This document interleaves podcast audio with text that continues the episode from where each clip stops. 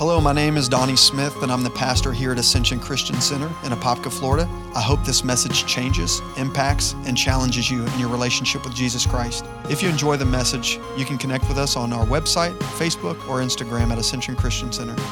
Thank you, and enjoy. So awesome. So awesome. You guys are ready for the word? I want you to do me a big, huge favor and go to Ephesians chapter six. Ephesians chapter six, verse ten. And we'll be reading through verse eighteen, and then we will conclude. I decided this morning, as you go to Ephesians chapter six, to, we're a declaring church. Somebody say, we're a declaring church. I, I loved what Benjamin just said a second ago. He said, what you declare will come. And so I want to adopt um, a new habit of us. I'm not going to ask you to stand. Um, all the Catholics say, oh, no, just kidding. Um, I want to make it a habit before we open the Word of God to simply to declare over our hearts. Um, so I want you to repeat after me. If you have your iPhone, or if you have your old hard copy Bible like I love to have, you never usually catch me without my Bible. It's either in my truck or somewhere nearby in my office. I used to be a little bit religious about it, if you will, and carry my little New Testament in my pocket. I, I graduated now. I'm old souled. But if you have your Bible, I want you to hold it up, including uh, if it's your app on your phone. I want you to say this after me. I want you to hold your Bible high up in the air. I want you to say this.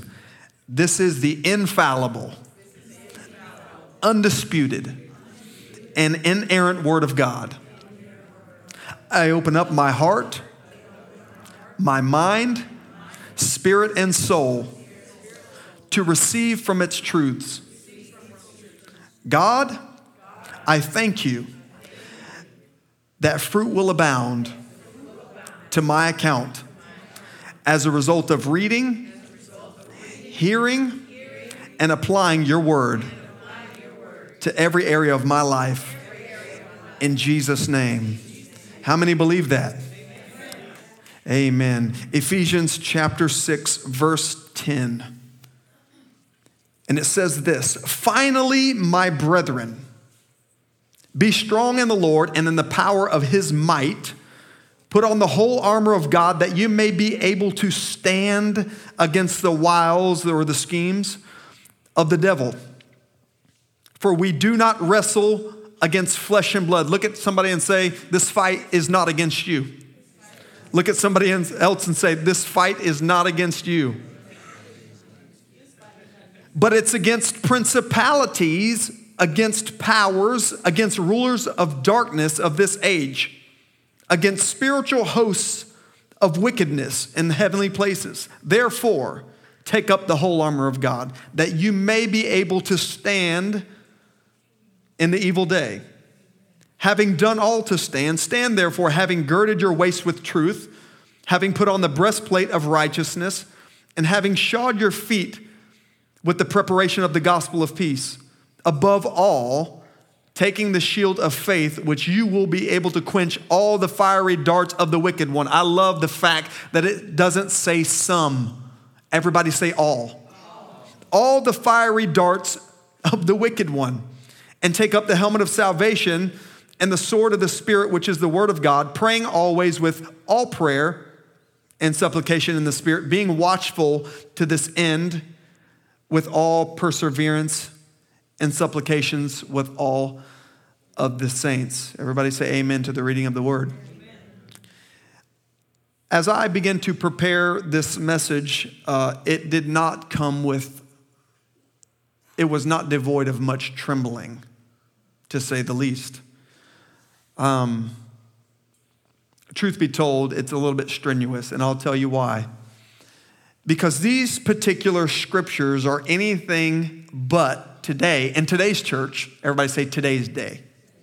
In today's day, these type of scriptures are not the most friendly scriptures. It's very easy for me to come up on a Sunday morning and to tell you three points on how to get your finances right and how God is going to bless you and how your marriage is about to turn around, and maybe even sing a little song. I came out of the gospel church, late in the midnight hour, God's going to turn it around. Come on. She knows what I'm talking about. It's easy to get up here and communicate and exhort you and tell you on all the miraculous things God is about to do in your life. Amen? This is not one of those messages this morning. If you want an exhorting message, you might want to come back next week. Today, I'm going to address probably the most difficult topic there is to address, I believe, in the Bible. It's going to point the finger at the devil. I almost called this message No More Sheets. You know, there was this movie that came out. It was, I think it was called uh, Fifty Shades of Grey. Maybe I should have called it No More Gray. I don't, I don't know. But I, I really want to take this opportunity this morning to point at some specific areas of you and my life and address where the enemy has been working without us even knowing it. I, it. It amazes me how many people go to church and they get discouraged when they hit hard times, as if you don't have an adversary. It, it amazes me how many people are surprised at the fact that they, when they love Jesus, they serve Jesus, attend church at least twice a month. I was telling my friend the other day, I said, I can count on five fingers, literally, in the past fifteen years I've missed a service. Don't ask me why. It's not because I don't like to travel. I just love the house of the Lord. How many love the house of the Lord? But you can be a Bible-carrying, tongue-talking Christian who's in church every single Sunday, and hell breaks loose in your life. And it's not because of happenstance. I'm shocked that we become shocked that we go through trials and tribulations. As a matter of fact, the Bible says it. And I, and I love what this, this verse says when it starts off. It starts off with this famous word, finally. Everybody say finally. I didn't really get that, because that word finally, it really means, it, it, it gives the connotation that he, he's been waiting to get to this. He's been waiting to talk to you about this. As I begin to digress over the weekend, uh, looking at Ephesians, I went to Ephesians five, I went to Ephesians four, and then I went to three, because I was trying to figure out, okay, what, what were you finally trying to get to? Everybody with me? And I started reading all these uh, topics that he was addressing. I mean, very light topics that I felt would be really good at drawing people and getting people to come to your church. It's not like Ephesians six is like a seeker-friendly verse. If you want to get doctors and lawyers to come to your church, I, I, I don't recommend that you teach on spiritual warfare. You might run some people off. You go talking about the devil. We are not one of those churches who do not who do not believe in hell. We are not one of those churches who do not believe that we have an adversary, the devil. Amen? And so he begins to address these topics like Christ our peace. Doesn't that, that sound wonderful? That was found in Ephesians chapter three, Christ our peace. We want to hear about peace. I know that we all are going through situations and circumstances in our life where we too need some peace. Look at somebody and say, you know you need peace right now. He talks about Christ, our cornerstone. Love to hear messages like that. Like everything else is movable, but Christ is our cornerstone. He, and these are all these topics that I'm mentioning are all headings inside the Bible. They're at the top, you know, each heading or each topic, he changes it. He begins to talk about the new man, talking about walking in unity. Do not grieve the Spirit. Don't quench the Spirit of God. Talks about walking in love. How many would love? We heard that message last week. Walking in love, walking in wisdom, walking in light. Children and parents. And then he gets to this famous word, finally, as if he's, as if he's anxious to get to this thing. What, what I took from that is, is, okay, I said all that to say, and you're going to get there. You're going to walk in peace. You're going to walk in love. You're going to walk in unity and joy and all these other things that I've just mentioned, but not before you dress up for the battle. Did, did you hear what I said? You, you can't you can't get all the, the foofy stuff, the love stuff, and the things that bring you butterflies in your stomach in your walk with the Lord until you adequately dress up with the, with the armor of God that will adequately prepare you for the fight that you're about to face. In other words, if you want to get to Z, you're going to have to go through A, B, C first. I love the fact that people talk about mountaintops, but they forget the verse in Psalms chapter twenty, twenty-three, though I walk through the valley. of the shadow of death. I will fear no evil. We always talk in church these days, seeker-friendly churches, we talk about mountaintops, but very little of the time do we talk about the valleys that God uses to develop us, not to mention the enemy who he allows to be loosed in our lives at times to train us for the battle so that we won't lose out on the blessing or lose the blessing when we get it. Because if it takes something to get to a blessing, it takes something to keep it. And so he tells, he's talk, he talks about this word, finally. I want to read this verse in chapter uh, three, uh, verse one in Second Timothy. And he says, but know this, in the last days, perilous times will come. For men will become lovers of themselves. Hmm, sounds a little bit like today. Lovers of themselves, lovers of money, boasters, proud, blasphemers, cursing God, disobedient to parents. Hmm. Unthankful, unholy, unloving, unforgiving, slanderers without self-control, brutal, despisers of good, traitors, headstrong, haughty, lovers of pleasure rather than lovers of God. Just turn on the news. Don't even have to read your Bible. Just turn on the news. You see women who are driving their kids into lakes and and and, and husbands beating their wives and uh, kids murdering parents. And we look at all this chaos globally on everything that's going on. And just, just turn on the news and it'll give you kind of a brief. And, and all of this onslaught that I think we're seeing of evil on the earth is far too subtle and sinister, in my opinion, to be of human origin. Can I suggest to you that we are in a spiritual battle, that there is a war going on in the heavenlies that we cannot see with our eyes, but it's happening right now as we speak. There's angels that are fighting on your behalf. You may not know it, but maybe you were supposed to be in an accident this morning, but an angel of the Lord stepped in. Why? Because the enemy is after us. He's after our demise. He's after setting traps for our lives. Why is that? Because so he doesn't he doesn't want us to reach our ultimate destiny and our purpose for Christ in the earth. Look at somebody and say, you're here for a reason. Look at somebody else and say, you're here for a purpose. I get nervous doing that when churches are so empty because you never know if somebody's going to miss somebody and look and see an empty seat. One day I'll preach, I'm going to I'm going to say that in the pulpit when the church grows and gets to exponential point where, I, where I'm going to, anyway, I thought that was kind of funny. I thought about that this morning. The title of this message this morning is The Reason for the Fight. The reason for the fight. Everybody say the reason for the fight. There is a reason, there is a particular reason why you are going through what you're going through. That, that may look like sickness in your body this morning. That may look like some financial deficit that you're facing. That may address maybe some mental issues that you're going through, a thought process, negative thinking that is that you're going you're going through a battle here. You may not be going through a battle externally. How many know that there's more people going through battles internally than externally? I want to suggest to you that the enemy is out to defame God in your life. That's right. He wants to rob God of the credit that is due to him. If God was created for, uh, excuse me, if we were created to worship God, then what would be the best way that the enemy would want to address our lives and create chaos in our lives?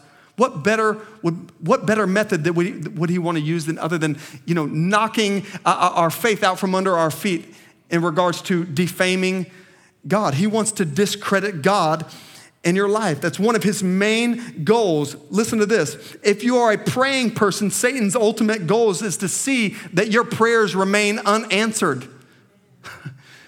We oftentimes sit here and say, God, why aren't you answering my prayer? Friend, did you forget Ephesians chapter six, put on the full armor of God that you might be able to stand? In other words, he's saying there's a chance you may not be able to. If you don't dress in the full armor of God, there may be a chance that you don't get through this season of your life unless you dress properly, spiritually, and fight the good fight of faith. Why? Because if we don't, because ultimately Satan's goal is to discredit God in your life. He doesn't want to see that loved one saved that you're praying for. He doesn't want to see you overcome that sickness in your life. He doesn't want you to overcome that mental blockage that you're facing in your mind. If you're needing financial breakthrough, Satan will use weapons against your finances. Do you understand that? He will see to it that he'll cause you to lose your job. He'll create chaos on your job. This is why we got to pray, be a praying people. This is why we got to plead the blood. When I walk into an atmosphere, I don't care where I am. I'm pleading the blood.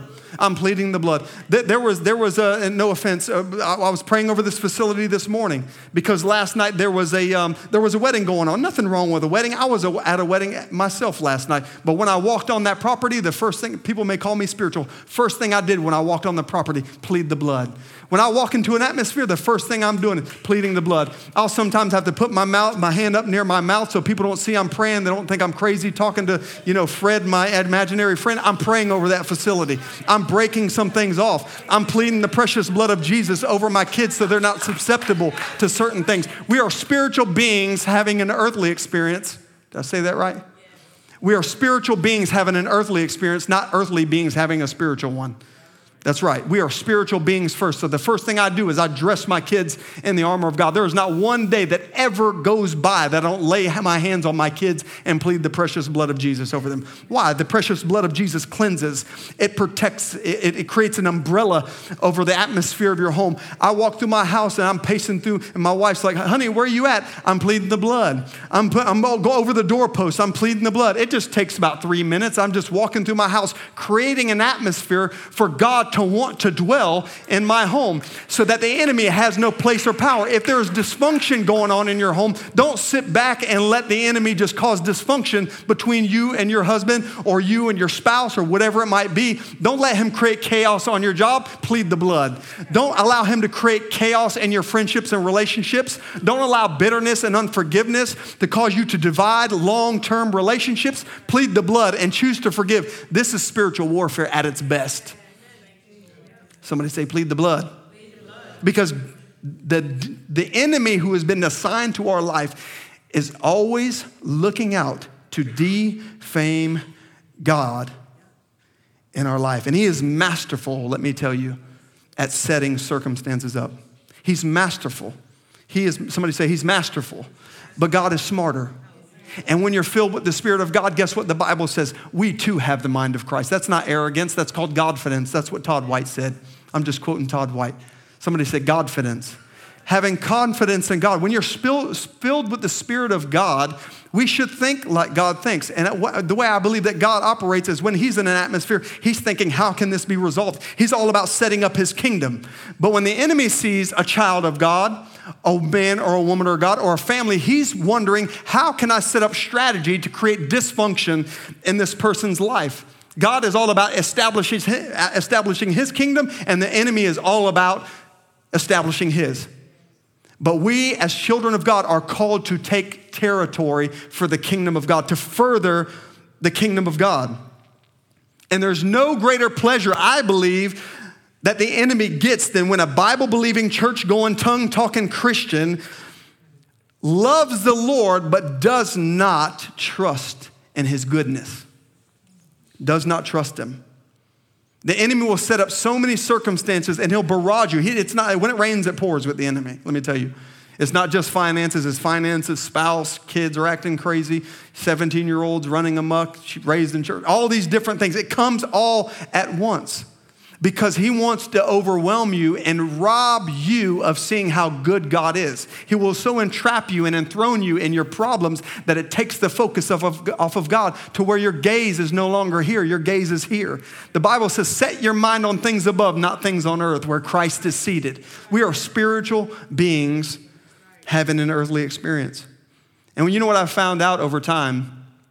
Is God's trials lead, here's how, you wanna know how you know if something is God's will or from God or from the enemy? I'm gonna sum it up. You've probably never heard this before, maybe you have. God's trials, here's how I know it's from the Lord. And I don't, and then I don't, because I found before I have rebuked Satan and it was God. Oh, you've never done that? You know it's the Lord when the trial draws you to him. Yeah. So, so when you're going through something and God has created it, it drives you to your knees and it drives you to prayer and it drives you to intercession. It drives you to intercede. It, you, you feel that pull. You, you feel a dependency upon God all of a sudden, like, Lord, I know I can't, I can't make it without you. There's this drawing because he's shaping you in that. But temptation is different than testing. God tests, the enemy tempts. There's a big, big difference. The enemy's trials, his strategy is to lead you away from God, not to God. So it, here's how you know the trial that you're facing right now, the thing that you're that, that that you're caught in the thick of, right in the middle of. If that thing is pushing you away from God's house, if it's pushing you away from prayer, if it's pushing you away from His Word, I can tell you right now that more than likely it's a set-up strategy to defame God and to discredit God in your life. But let me tell you, if that thing that you're going through is the tears are coming from, Lord, I depend on you. Lord, I trust in you. Lord, I need to get to the house of the Lord more. I need to call my friend Janet so she can pray with me. Those type of trials you can know God is using to shape you so that He can ultimately use you for His kingdom and for His glory. A test. Somebody say test. Is this good? Is a, is a procedure. I love that. I looked it up. I can't tell you where I found that. I found that online as a, as a description of what a test is, the, the definition. It's a procedure. In other words, He's working. Somebody say, He's working on me. He, he's carving me. He's, he's working on me. It's, it's a procedure intended to establish the quality, performance, or, rel- or reliability of something, especially before it's taken into widespread use. Oh, that's good. Glory to God. Here's how you know it's not. Here's how you know it's not the enemy. Is when God puts you in a time of testing, when it when it builds Christ-like character in you. Did you hear what it said? He's doing that to pro- to provide you with better quality, so that you're better useful for the kingdom of God. It's better performance or reliability. You cannot trust somebody who's been saved six months to be used by God mightily. You just can, you can be used, but you cannot. You don't go don't go jumping in a pulpit and leading a church at six months old. Okay, there's got to be a time of testing because there is a procedure that God puts the believer through to make him equipped to do something for the kingdom of God. But tempting means to entice or attempt to entice someone to do something or to acquire something that they may find attractive, even knowing it might be wrong or non-beneficial. God will push you to your limits to grow you and use you. However, the enemy will tempt you to draw you away from God so that you missed your turn. You miss your destiny. Look at somebody and say, don't miss your destiny. Don't miss your purpose. And it all started back in the Garden of Eden. I don't have time to really address that, but that's the same thing. You see the difference between a test and a temptation? The Holy Spirit reminded me of that this uh, last night or the day before. That there was a tree in the garden called the tree of the knowledge of good and evil. God said, do not touch it nor eat of its fruit, lest you die. But then the enemy, see, that was a test. Adam wasn't bothered with it. He wasn't tempted with it until the enemy came with a temptation. And he said, did God indeed say, do not touch it or eat of it? For God knows in the day that you touch it, you'll be like him. Or if you eat of it, you'll be like him, knowing good and evil. See the difference? God said, hey, listen, stay away from it. You don't need to touch it. God didn't give him any instruction as to why. The enemy goes and gives him every excuse why he should do it. You see that? He drew him away from God because he wants us to come out from underneath the umbrella of God's blessing and his protection. Everybody with me? Number two, the enemy, the reason for the fight is because the enemy wants us to get caught in a sin cycle. In a sin cycle. Somebody say sin cycle. What is the sin cycle? What greater society calls dysfunction, you know what the Bible calls? Generational curses. See, I knew it would be quiet up in here. This is not, this is not popular, but it's imperative that we understand this. The enemy's goal is to get us caught up in a routine, routine sin cycle because the Bible says this, whatever a man or a woman soweth, that shall they reap. He doesn't just want you to sin one time or two times. He wants you to sin with your mouth over and over and over. Those who love their words will eat of its fruit. Do you see that? So he wants to he wants to get you in a cycle, a routine of sinning. He, he doesn't want you to just fall into sexual sin. He wants you to repeat it. You see that? He doesn't just want you to use your mouth as a dagger over and over to people uh, that you love, your spouse or friends or family. He wants you to do it routinely. He wants you to get caught in this sin cycle. And you know what a curse means? A curse simply means it's where God's kingdom, kingdom is not established, and it's simply an area that is devoid of God's presence and protection. That was the, that's the D S B version. That's the Donnie Smith version. In other, in other words, the enemy wants you to sin to where you're devoid of God's presence. And listen, God doesn't send curses. Somebody say that with me. God does not create curses. What a curse is, is not something that God puts on somebody. Curses are an absence of God. Do you see that? A curse means he's absent. He can't, he's not, that his favor's not there. His spirit isn't there, but the enemy is. Do you see? Because wherever he's absent, it's either one or the other, God or the enemy. Hot, cold. Do you, do you, do you see what I'm saying? So, so wherever God is not occupying, that's territory for the enemy to make it his playground. And so a curse simply means it's a place in my life. And did you know that you can be blessed in one area of your life and then have some issues in another? You can have areas of your life that where you are extremely blessed, where you feel the presence of God, you see the favor of God, and then there's other areas of your life that are devoid and dark. Amen. Say amen, somebody. Amen. How many want the blessings of God in their life? How many want to launch an attack on the enemy? How many are tired of allowing the enemy to beat you up? Come on, we got to stand up as children of God and put on the armor and begin to fight back against the kingdom of darkness. I love this. You may not. If you see the enemy, I want you to, I want you to think about this with me, okay? If you see the enemy at work in your marriage, all the married couples say amen, because it will happen eventually. Amen. He wants to create so much, so much sin cycle and dysfunction in that marriage that he causes a divorce. Guess why? Because he wants your children to see that, because he, the enemy is concerned about your children and your children's children, because he wants to keep the cycle. You see that? See, that's why, see, grandma struggled with divorce, and then now you struggle with it. This is, this is not, this is not a flesh and blood thing. This, this is a generational thing. So he's, he's not just after you. He's not after stealing you of your happiness, but he's after keeping the cycle going. And the enemy doesn't want us to overcome anger problems. You want to know why? Because he wants you to train your children to behave that way, because he's not just concerned about you. He's concerned about your children and your children's children. You want to think about alcoholism. The devil is not just concerned about you being bound with drugs and alcohol. He wants your addiction to not only take your life, but listen, it's not just about that. The devil is much more strategic than that. Somebody say he's strategic. He's strategic.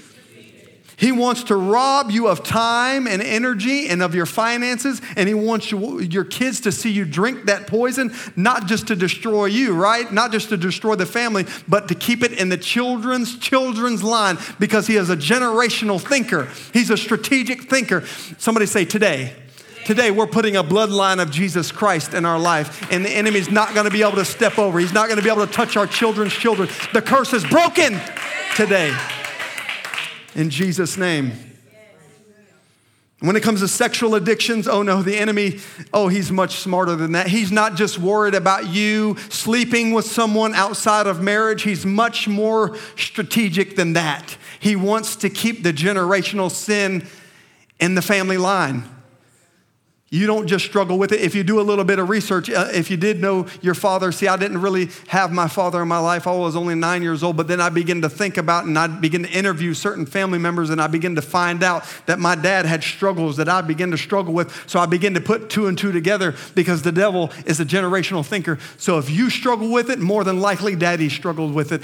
If your mom struggled with that issue in her life, more than likely you struggle with that issue in your life, because you're not fighting grandma or you're not fighting mom. You're not fighting just sins. You're fighting some generational things that have passed down the family line. You're fighting them same demons that had them bound and had them shackled in chains. Is this okay? We addressed all those outward sins that we're talking about, but I want to talk about some more subtle ones. Because you don't see gossip. Well, I got that from gospels, you know, I grew up gospel. You don't see just pride and arrogance. We can't forget those little traps. Pride and arrogance, the very attitude, that very spirit that got Lucifer kicked out of heaven. If God had a hard time being in a relationship with the enemy, Lucifer, and kicked him out of heaven because of it, how much more would a hus- would a wife or a husband deal with somebody who's arrogant and prideful and who's never wrong? The enemy wants your kids to see that displayed in their life, to keep that generational thing, that generational pride going and going, so it destroys relationships in their lives. Same thing with gossip. Same thing with other sins that we don't talk about. Today we call them issues, but I call them devils. I'm being a little bit spiritual. I do believe that people, there are some people who simply have character problems, but can I tell you behind every sin is some form, fashion of darkness. Some form or fashion. Sin simply means it's a root from the wicked one. So godly attributes come from a godly character, being God, fruits of righteousness, joy, hope, love, kindness, goodness, meekness, all the fruits of the Spirit. When you're, when you're seeing that at work in the believer, that is not just the flesh. That's not just your personality. That is the Spirit of God at work in that person's heart. When you're seeing them display the character of Christ. When you see unforgiveness, when you see hatred, when you see addiction, when you see sexual morality, you may not want to hear this, but the enemy is at work in the character of that person's life. And he's not just there to destroy you. He's out to destroy everything that comes behind you as it relates to your family line. Amen. Somebody say amen. Third reason, almost done.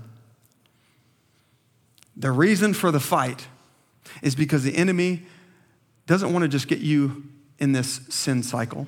He wants to ensnare you. Somebody say ensnare. I looked up that word, and that simply means to catch, capture, trap, snare, entrap, or bag. I kind of like that word. Kind of put us in the bag, so to speak, to get us trapped.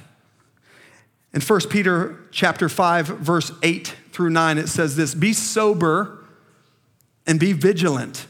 Somebody say, be sober. Be vigilant because your adversary, the devil, walks about like a roaring lion, excuse me, roaring lion seeking whom he may devour. Resist him. Everybody say resist him. Steadfast in the faith, knowing that the same sufferings are experienced by your brotherhood in the world. I, I love to, I'm not a huge T V guy. I, I, I think I used to be. Um, I, I, but I still watch T V uh, weekly.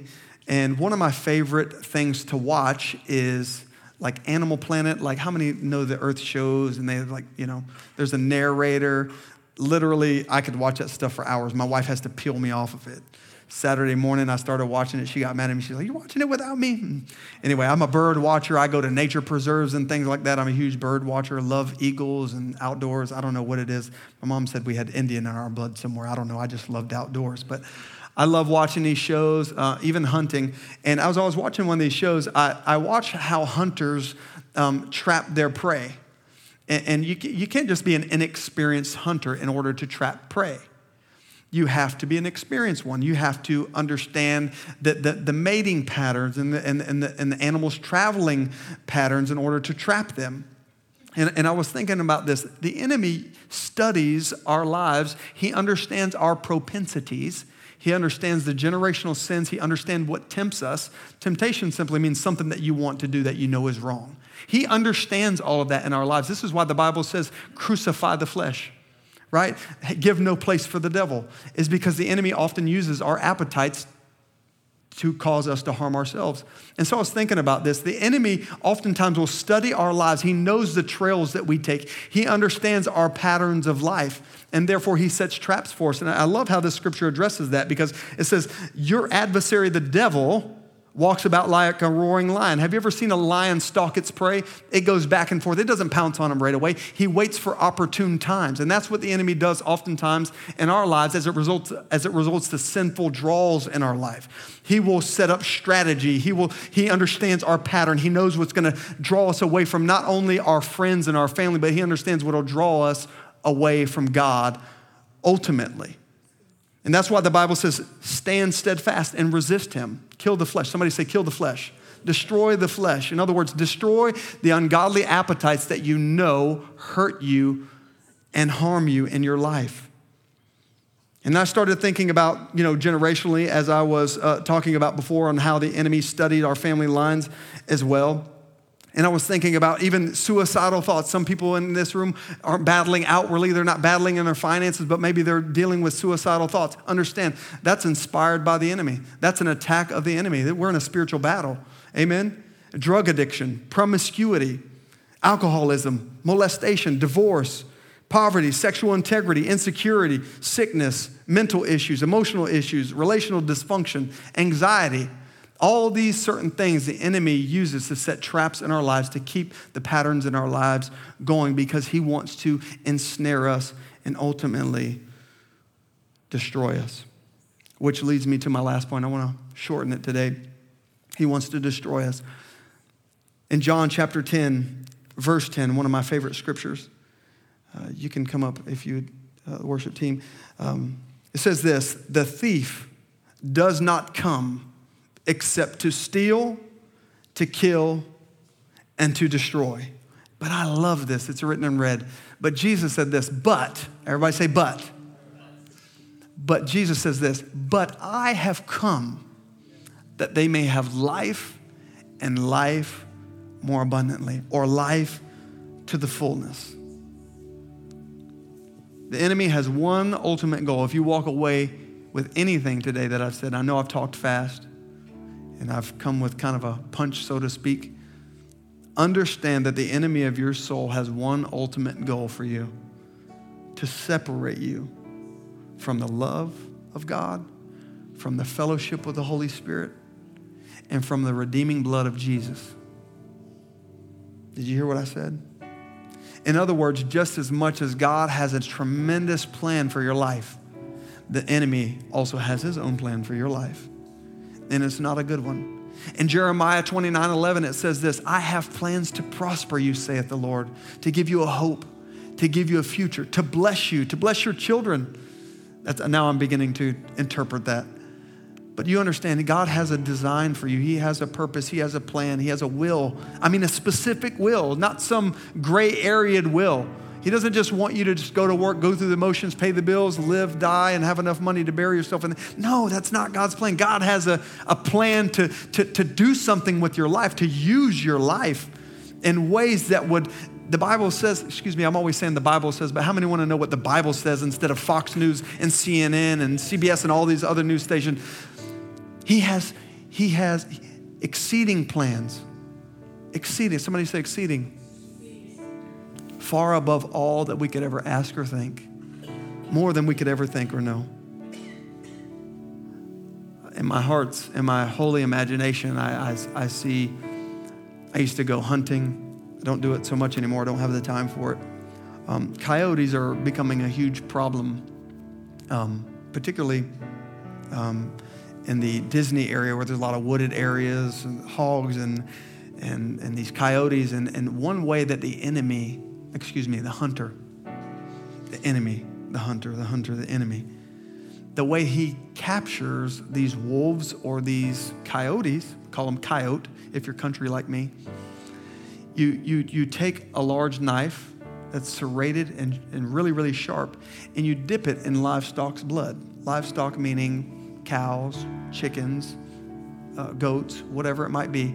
And you take the knife and you dip it in the blood, because coyotes have a really good sense of smell. It's probably ten or fifteen times more than humans. And you stake it in the ground and you leave it there for a few days. And then the coyote will smell the blood, you know, from a half a mile away or what have you. And he comes trotting along in the evening and he begins to lick the blood off of this knife. He begins to lick it over and over again until that blood is gone, but it doesn't really notice that with each lick, it serrates its tongue and cuts its tongue. And so thirty minutes and an hour go by, and this coyote is still licking the blood off of this knife, not knowing that the hunter knew that this coyote would be attracted to the, to the scent of this knife. Isn't that like sin in our lives? The enemy knows exactly what gets our attention. He knows if it's women. He knows if it's drugs. Or, you know, for those of you, it may not be that. Maybe he knows that you have a propensity uh, to get angry. Maybe, maybe he knows that you, you, you your, your, your, your knife or your that, that scent that you have or that taste for blood that you have might be um, a certain way of negative thinking. Maybe it's depression. Maybe you get into to a funk where you, you just can't snap out of it and you get trapped Whatever, whatever that is that draws you, you do the interpretation. But with every lick, that coyote is beginning to bleed out and he's eating his own blood until they find the coyote dead next to the knife the next morning. And that's just like in our lives. And my prayer this morning as you, as you stand to your feet is I pray that you would identify the issues that you have in your life that draws you, that ultimately is out to hurt you and harm you. The thing that the enemy can use in your life, whatever it is, whatever it is. You might think, oh, this is for sinners. No, this is not for sinners. I've sat with pastors. I, I sit with ministers all the time.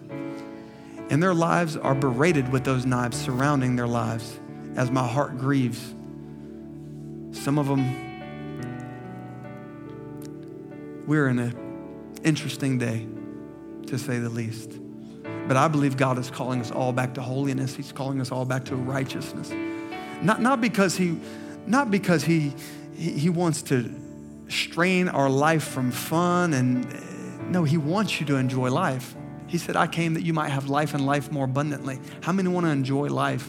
How many want to be rid of the things that, that kill us and that harm us, both spiritually speaking and the things that we put in our bodies, physically speaking as well? I was thinking about this. I think you'll get a kick out of this. I thought about, out of all the places that Lucifer got kicked out of heaven, out of all the places God could have banned him to go, why would he stick him in the earth? Hmm. Interesting thought. Have you ever thought about that? I started thinking to myself, my imagination as a preacher, I'm a creative thinker, so I was just, you know, thinking, what if God sent Lucifer here for us to teach him a lesson? I'm going to let my kids deal with you. Think about that. God said, you got to go. He could have sent him into the galaxy. He could have sent him to Venus. He could have sent him to Saturn. He could have banned him from the whole world. Yet he said, I'm going to I'm going to stick you where my creation is. And if you think that's unbiblical, how about we just read Job together? God allowed Job to be tempted by the devil just to prove the devil wrong about Job. Yeah. Could it be that God is allowing some things maybe in your life? Maybe the enemy is loose in your life to prove the enemy wrong. Don't prove God wrong. Stay faithful. No matter what you're going through in your life, no matter what unanswered prayer you may be facing in your life right now, no matter how many attacks, how many barrages are coming at you, when all hell is breaking loose, this is when the rubber meets the road. This right now, it proves everything. And it oftentimes determines on where you go next in God. Thanks so much for joining us. We hope this message impacted you today. If you'd like to support Ascension Christian Center, simply go to ascension christian center dot com and click the Give tab or text A C C F L to seven seven nine seven seven. Interested in hearing more? Check back weekly for new messages. Have a great day.